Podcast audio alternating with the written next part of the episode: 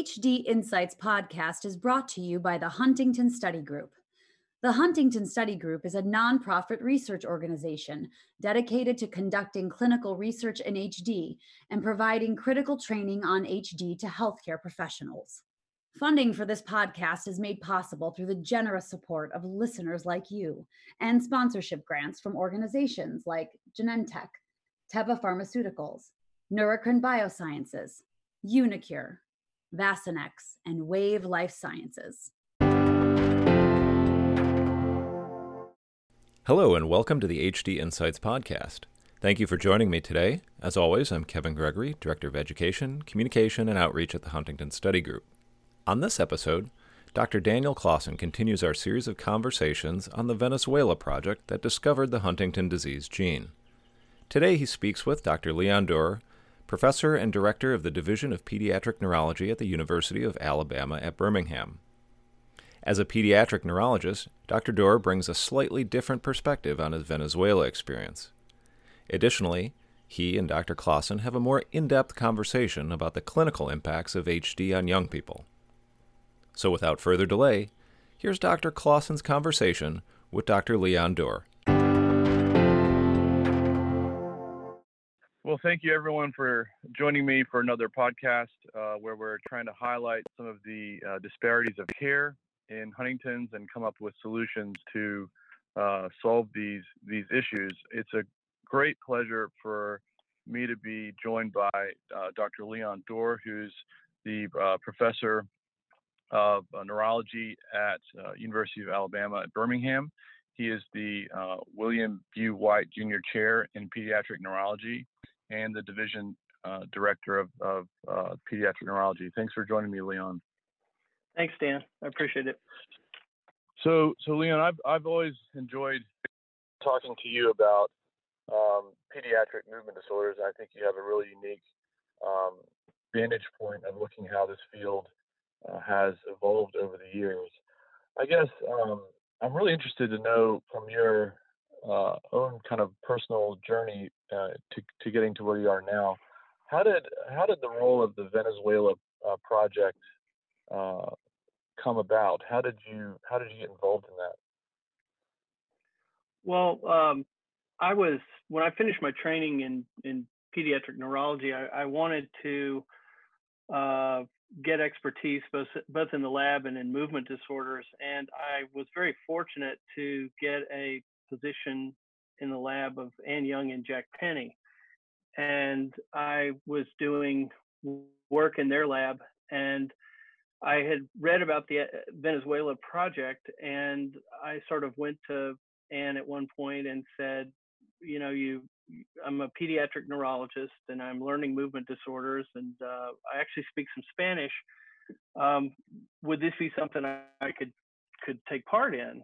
And um, Anne was really gracious and, and generous and sort of uh, pitched for me, and I, I, think she ended up, you know, paid for me out of her grant uh, to go and, and be a part of it. And uh, I'll be very honest. I mean, I was a very insignificant uh, cog in that giant machine. I mean, uh, it was an, a very impressive project and and one that taught me a lot uh, in my subsequent career. So, so what was it like uh, when you got there for the first time? Do you, do you have any kind of impressions about um, the environment, both kind of your colleagues and also the patients that you saw? Yeah, I mean, I could go on. I mean, the uh, the first thing is is that people need to realize that again, this was before we had cell phones. I mean, this was a, a fairly low tech operation and uh, the usual plan was i think the month of march was was when the project was down there and there was a rotating cast of neurologists and psychiatrists and um, a variety of other people to sort of help out with all the tasks that were were taking place. And the first thing was is that it was an uncomfortable environment because it was hot i mean really hot. And i mean very hot. Um, but the uh, we were housed in a hotel, a, a, a, nice hotel, but we didn't spend a great deal of our waking hours there. And uh, typically, what would happen is is that the group would pile into rental cars and go to a location, sort of set up a, uh, a clinic for the day, and then proceed to evaluate folks, recruit people for the study, draw blood. Uh, there was just a, a, number of different stations that one could occupy. And when I got there, I was sort of given a orientation about the different places, and and my role was primarily with the neurologist.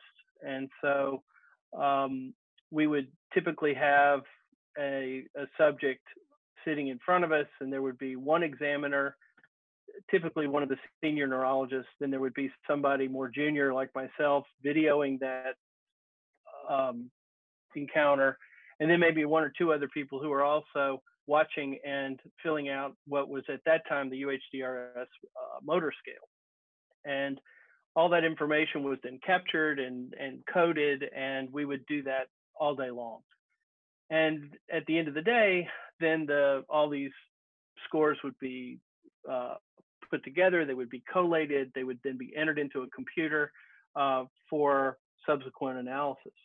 And this was mirrored by uh, folks that were involved in genetic uh, mapping studies, people that were doing neuropsychological testing in the in the field, uh, folks that were obtaining more updated pedigree information. It's a, it was an amazing amount of paperwork that was generated on a daily basis, and then put into a, a form that could be used for for science.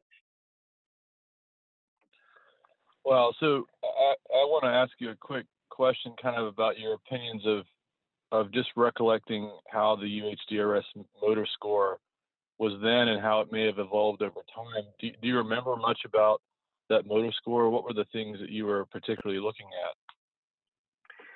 Well, it was. Um, I, I, have to say that it was and and as a junior person, it was an an amazing experience because what I learned was is that here was a scale that could fit on two sides of a piece of paper and uh, was very focused and and focused towards making a diagnosis of the uh, of Huntington's disease by motor criteria.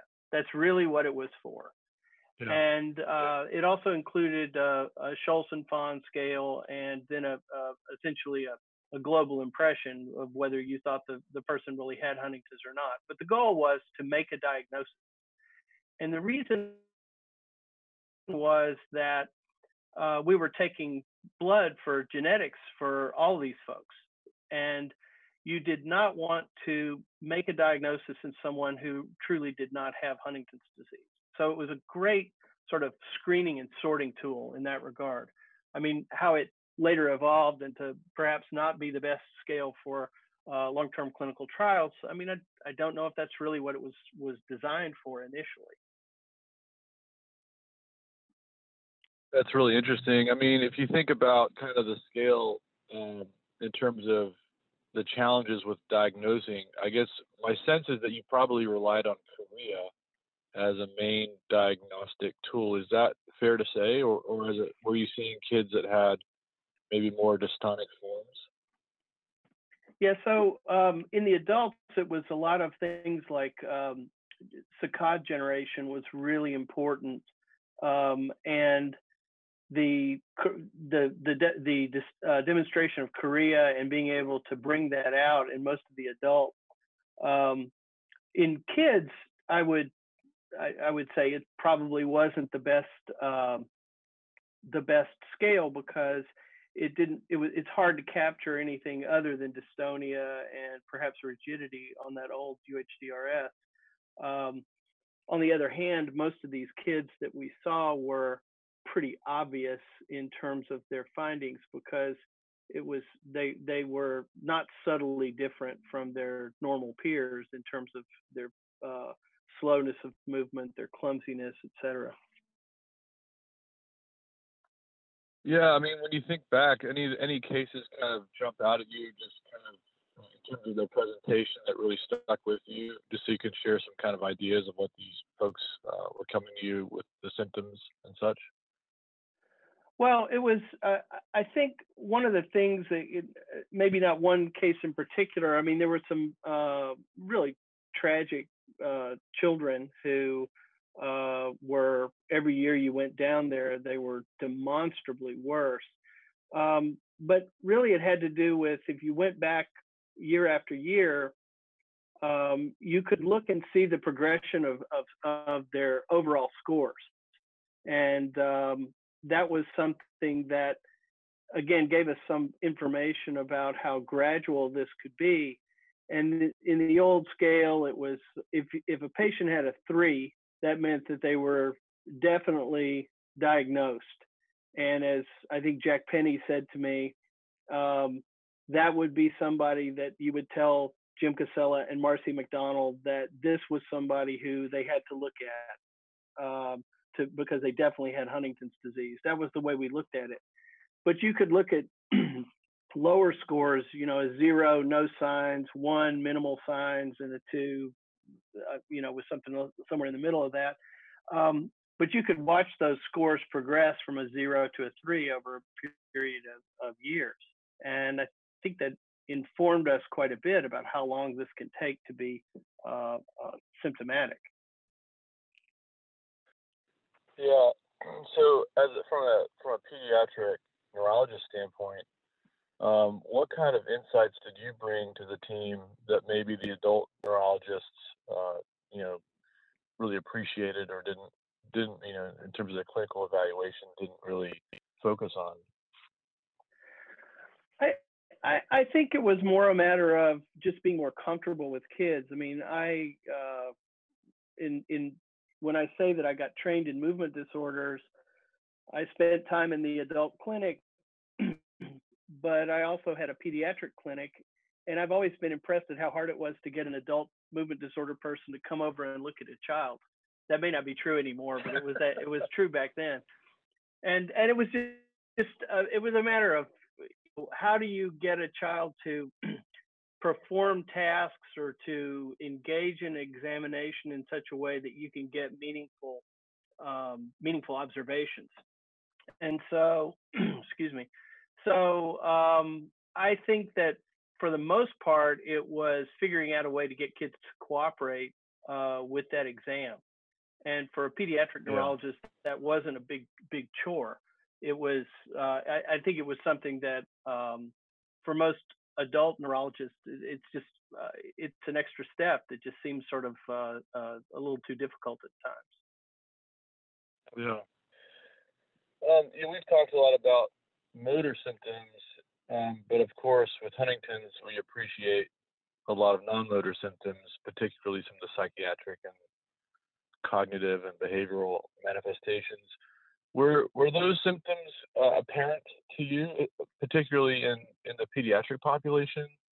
Um, I ask I ask because I think it's one of the things that we are really struggling with now. I believe in the field is trying to define when do symptoms really start.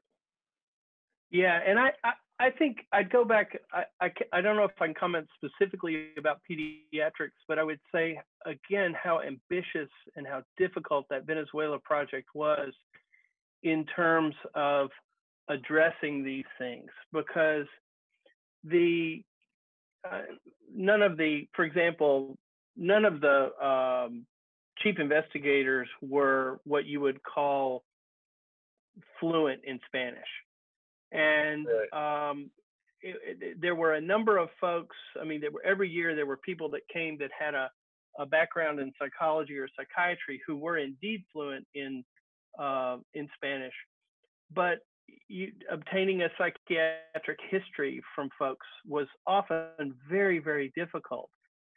And hmm. this is again in the context of a, of a population of people that is really at the absolute bottom of the social scale. And so it's very hard to tease out how much of this is due to adverse early life events versus incipient Huntington's disease.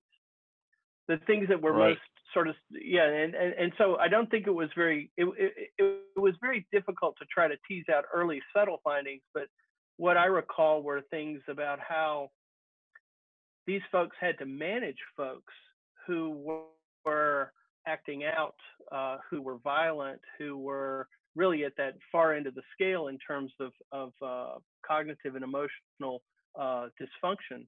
Um, I mean, I'll never forget there was some poor fella who uh, was actually kept in a cage. And that was the only way that they were able to manage that individual. That was not done out of uh, spite or malice. That was uh, how that family was able to keep this person safe and in their home. And wow. uh, it was it was just shocking, but that was how it was uh, how they how they sort of coped. Yeah, uh, it's it's a striking image. Um, I mean, therapeutically, were were there options that you guys were able to uh, recommend, uh, or were there advances in kind of therapeutic decisions uh, during that time that you were able to see implemented?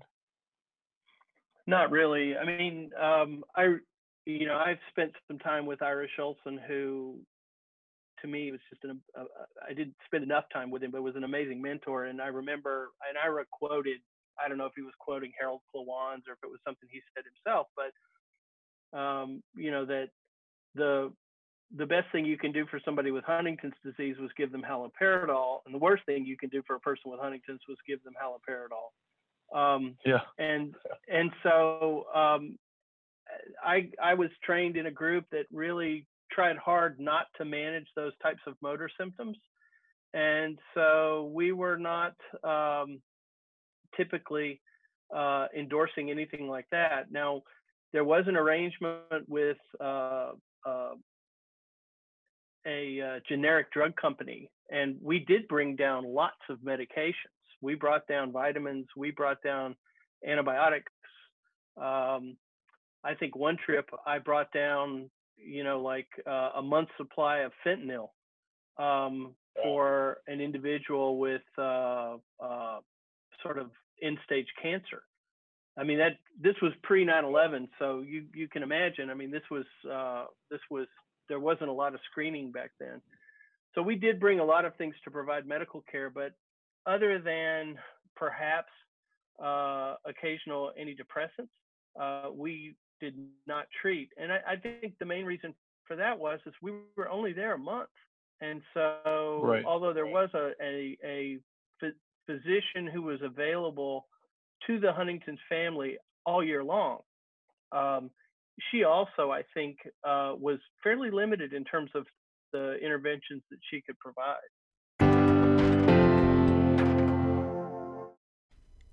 We'll return to the interview on the HD Insights podcast in a moment. We hope that you're enjoying this episode. As a nonprofit organization, the Huntington Study Group relies on the generous support from the community and listeners like you to continue bringing you in depth content on HD, like this podcast series. If you like what you're hearing and are interested in supporting HD Insights through a grant or donation, please contact us through our email address info at hsglimited.org or by calling toll free at 1 800 487 7671. We greatly appreciate your support. And now, back to our episode. Um, I mean, so, I mean, you, you've had a really great vantage point to see how the field of pediatric movement disorders has evolved uh, over those years. I mean, looking back now um, and to where we are currently, uh, where do you see the biggest uh, challenges for you know, pediatric Huntington's disease? Um, is it diagnosis? Is it um, kind of just figuring out which issues are related to kind of Huntington's and which are related to kind of adolescence and youth? I mean, what can you give us some opinions on kind of the the, the field, so to speak? Well, I remember um, for a long time I was the lone pediatric neurologist in in the HSG, and um, the I, I I have felt for a long time that um, we spend a lot of time talking about, I mean, for many years it was talking about testing and ethical issues related to testing and, you know, why were so few people in the United States getting tested compared to people in Europe. And, and these were all really good questions. But once a rational therapy is developed, a rational therapy, one that, that, that makes some sense and has some likelihood of improvement, then I think all these testing issues go away. Um, and I was I brought up in uh, HSG meeting in in Philadelphia. I gave a, a talk on uh, what could we do to include children in uh, clinical trials for HD, and the that again it sort of points towards the bias. It's sort of hard, I think, to get the adult neurology community to think about kids. It's just sort of rare to them, but from an ethical perspective and from a, um, a, a clinical trial administration perspective, it's certainly doable. It's totally doable. Um, the yeah.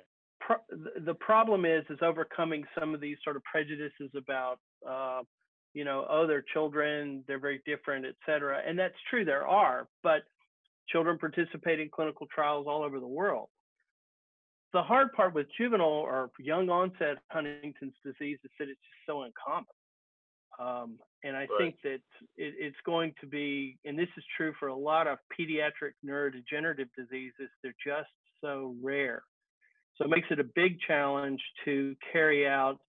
Um, uh, you have to weigh a comprehensive evaluation versus the fact that that can probably only be done a couple of places, and so people will have to travel for that. And so I, I, it, it it is really more logistical challenges, that sort of thing. I, I think that carrying out a clinical trial, doing a therapeutic study in in pediatric uh, young onset Huntington's, I hope I get to be a part of someday. I hope it happens while I'm still practicing.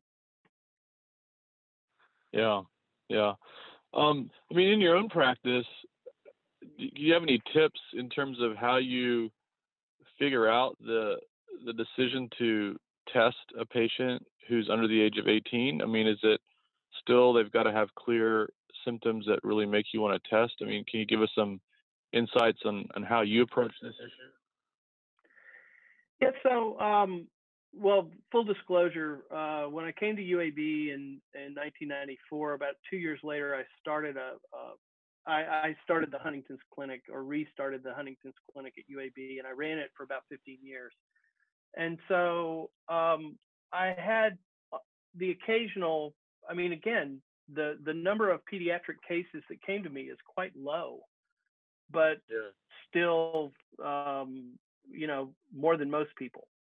And I think that um, the decision to to to test a child, you always have to worry about uh, the possibility that um, you've got a say a 17 year old who's maybe not acting you know again something is abnormal um, and to make a diagnosis at the time let's say they have 70 repeats that's one thing.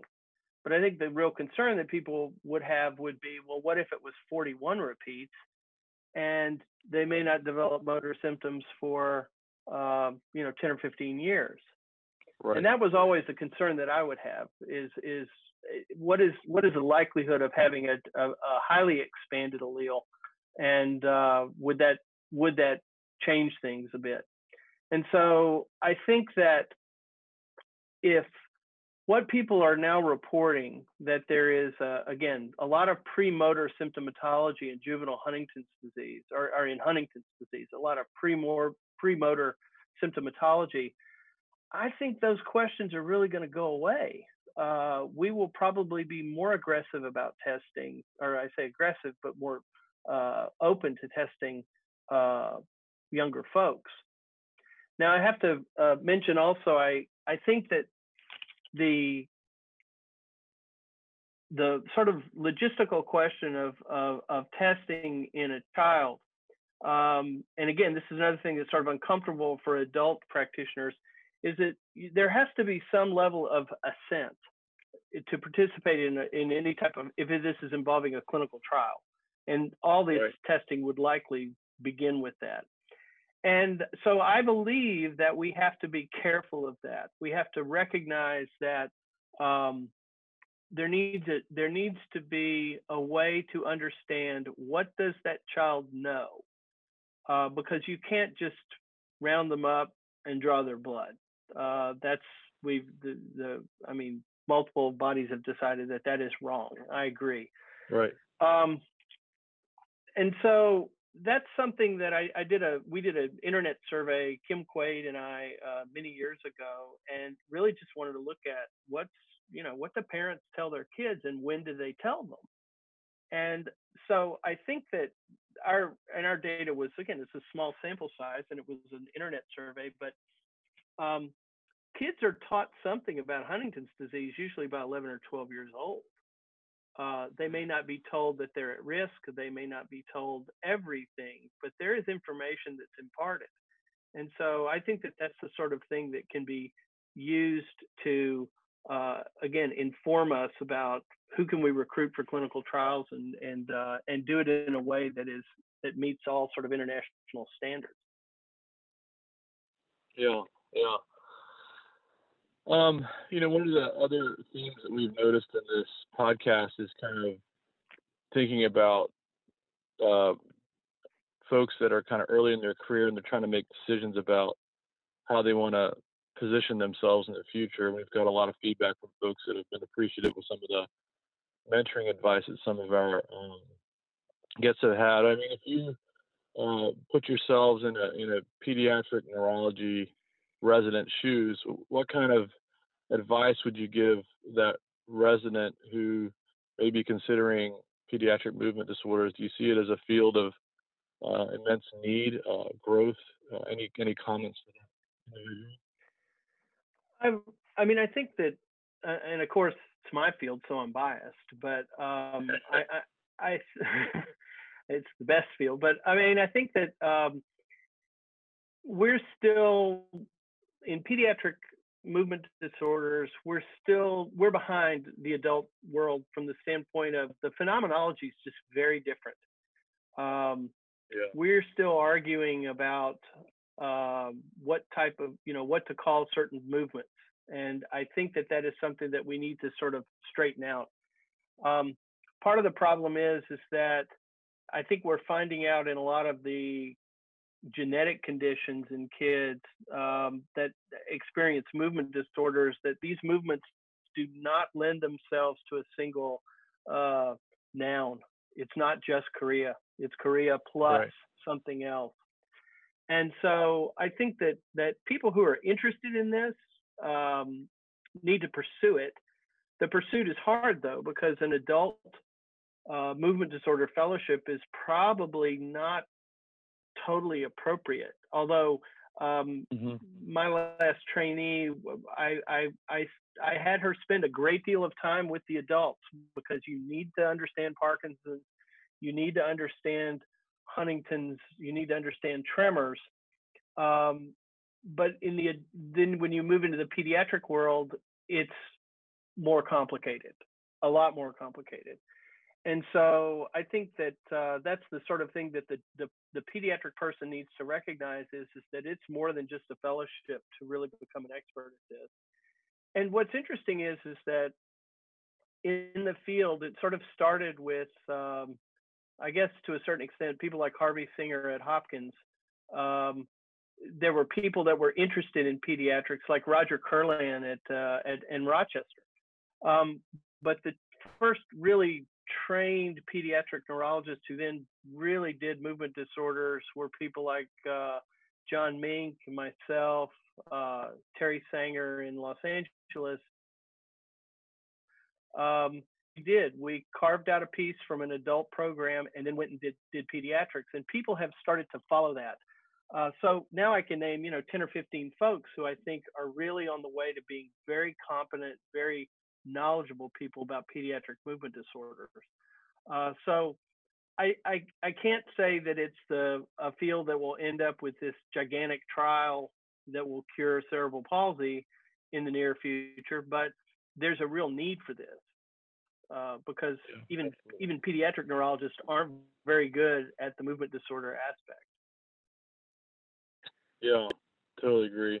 Um, the the other thing I just would make a comment to see if you agree with this. The other thing that we've noticed, at least in our clinic, is that a lot of our uh, pediatric cases they, they sometimes get tossed around from clinician to clinician, um, and specifically they'll spend time with maybe uh, a physical therapist, and then they'll go over to maybe uh, neuro a psychologist because of develop, developmental delay, and um, there seems to be, at least in some of our families, uh, a hesitation to invoke Huntington's disease in some of the cases.